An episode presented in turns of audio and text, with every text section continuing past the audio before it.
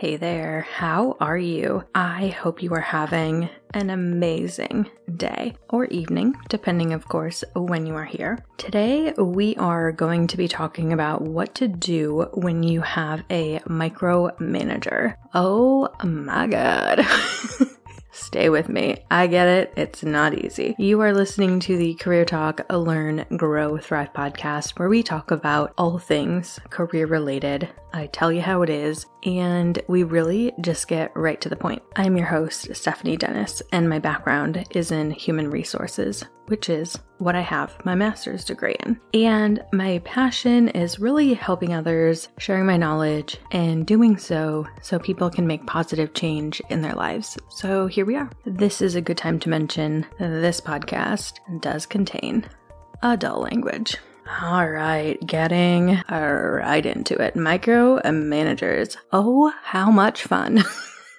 no, I'm playing It Sucks, I know. Before I dive in to the 11 tips I have for you today, a couple things that I want to call out upfront about micromanagers. And here's one thing they aren't always doing that just to be assholes. I know, you're like, Steph, are you sure? yeah, I'm sure. they may not even know they're coming across as a jerk, right? Or a micromanager or whatever. And more often than not, they have just learned really bad habits from other really crappy leaders, right? So I say that to preface the conversation with that. Let's give them a little bit of benefit of the doubt, cut them a little slack when it makes sense. Now, if someone is just a lunatic, they're a lunatic. There's nothing we can really do about that, right? And then, you know, sometimes they're under really, really high stress, right? And so they're pushing you and hounding you and following up with you so they don't lose out on something or miss the goals that they're aiming for. So, as an example, right, if there's a team goal, uh, let's say you're in sales, and there's a team goal that you'll have to hit $10,000 in the next week, and there's five people on the team, so everyone has to hit 2,000, and they are following up with you every couple hours to see how you're tracking to that goal. What could be happening behind the scenes that you don't know about is this particular week's goal or this year's goal is dependent on a huge bonus, or maybe if they don't hit this goal, they get written up, right? So there could be things that they're aiming for. Again, not an excuse. I'm just throwing it out there. Because I do realize that if you are being micromanaged, it could drive a person bonkers. I know I've been micromanaged before and I feel like I was driven a little bit bonkers, so I totally get it. All right, let's dive into the 11 tips I have for you. Number one, kind of already touched on it. Try and give them the benefit of the doubt. And here's what I like to do is if I feel like my relationship with my manager is feeling really tense or I feel a little bit more hovered over than normal, in my next one on one with them, I will just ask them, like, how are they doing? And like before we dive into work, right? Like you get on the phone or you sit down with that person and you're like, hey, so and so, how are you? Like, how are things going? And more often than not, they're going to tell you the truth. Imagine that, right?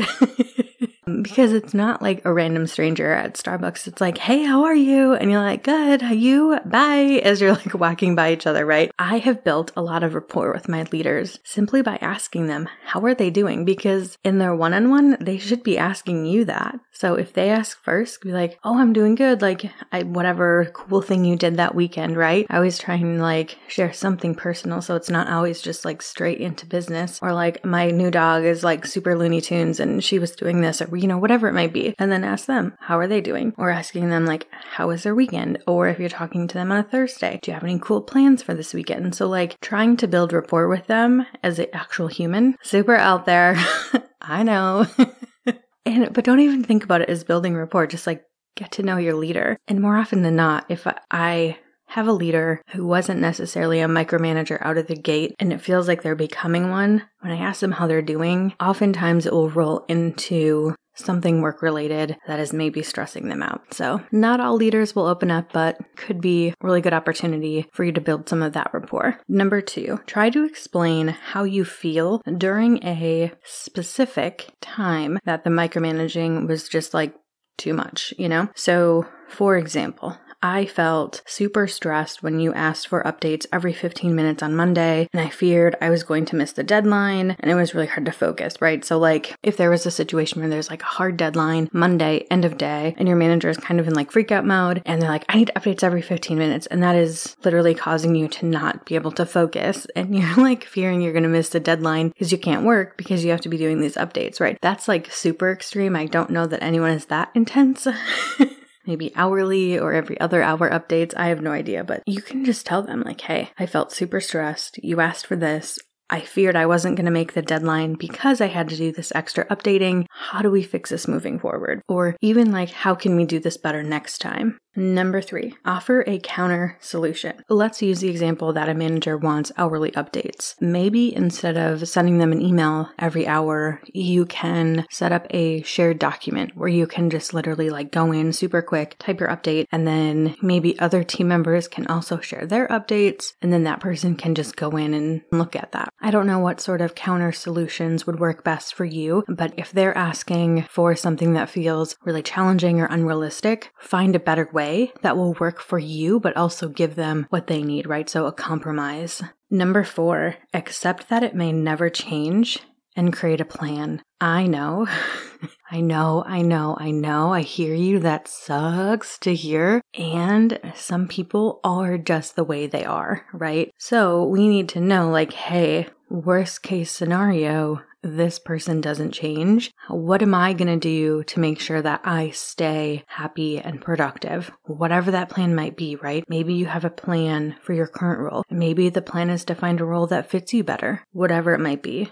Fast forward to that worst case scenario and create your plan. Number five is get support from your team. It is often the case if you are feeling the pressure of a micromanager, other people from your team might also be feeling that as well. So we're not doing this in like a gossipy, chit chatty, behind the boss's back sort of way, in a really productive, actionable way say, hey, have you noticed, you know, so and so leader is asking for more updates? What have you done that has worked, but you can still stay focused, whatever it might be? Because I don't want this to turn into a bitch session. And I also want you to be able to get support from the team members who are feeling the exact same thing that you're feeling and going through. Number six, inform, inform, inform.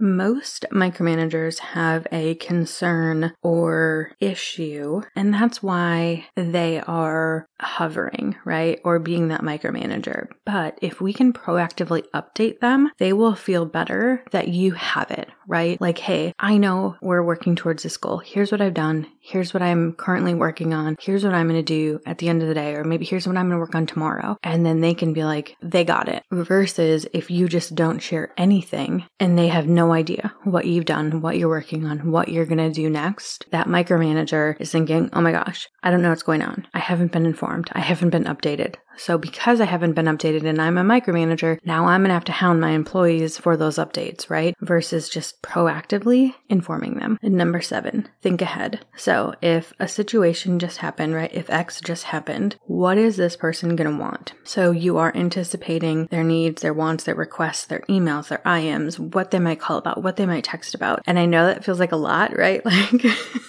whoa Steph, but it's like, okay, let's say you're a recruiter and one of the VPs that you support just said, Hey, I don't feel like we're really getting the candidates I need for this particular job. And they email that to you and the manager, and the manager's micromanager. And you can be like, okay, proactively, I am going to anticipate this person's going to want to know what we've done, what we're doing, and what we're going to do moving forward to get more people of better quality into the mix to make that person happy. Not always easy. However, if you've been in your role for a minute, you can probably anticipate those things. Number eight, try and uncover what the fear is. Oftentimes, if we are being micromanaged, the manager doesn't want to lose X or they don't want to miss a particular goal or they don't want to fail at project X. So figure out what those fears are and then try and be proactive in making sure that whatever that thing is that they don't want to happen doesn't happen.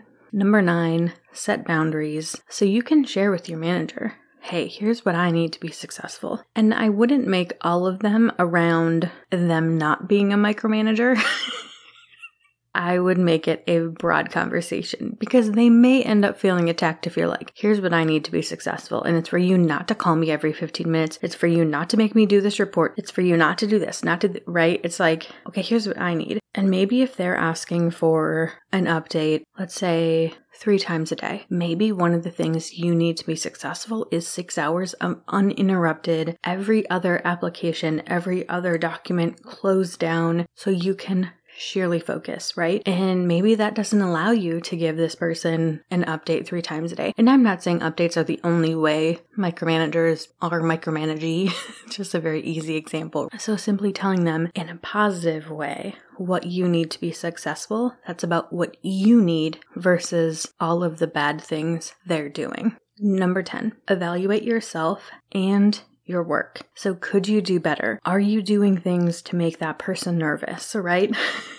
Let's say you're in sales and you're not tracking any of your sales until Friday at two o'clock. So all week, this person thinks you haven't done like anything. And then lo and behold, bam, all the sales, they're all in there in whatever system you use. I don't know. That's not the best example, but you know what I'm saying. Like, are you doing things that could trigger this person to be like, ugh? And kind of go into that like panic mode. And could you be doing better? Not always, but sometimes managers become more a micromanagee because your performance is lacking. And number 11, proactively work to increase the trust where and when you can. And this isn't always easy, but if we can increase the trust with our managers, they're going to naturally back off and be like, hey, they got it. This person is an expert in what they're doing. They have everything under control. I'm going to focus my energy on the folks that don't got it. So, when and where possible, prove to them you got this. All right. I hope you found that episode helpful and valuable. As always, thank you so very much for taking the time to be here, listen to the show, share it with your friends. I really do appreciate it. You can find the show notes over at stephdennis13.com. And if you want to learn how we can work together, both from a career coaching and resume review perspective, head over to listen to careertalk.com for more information. And if you want to help support the show financially, you can make a donation via PayPal. The link is below or on the Anchor app. Also on the Anchor app, if you would like, you can leave me a voice message. Pretty cool. And if you are enjoying the show, please take a very quick moment, leave a rating and or review. Really does help and I love reading them. You can reach out on the socials, uh, Facebook and Instagram at StephDennis13. Uh, you can also find the podcast on Instagram at Career Talk Podcast. The podcast is also on LinkedIn, so you guys know how to find me. We are written, produced, hosted, and edited by yours truly. You are absolutely amazing. I hope you have a fantastic rest of your day.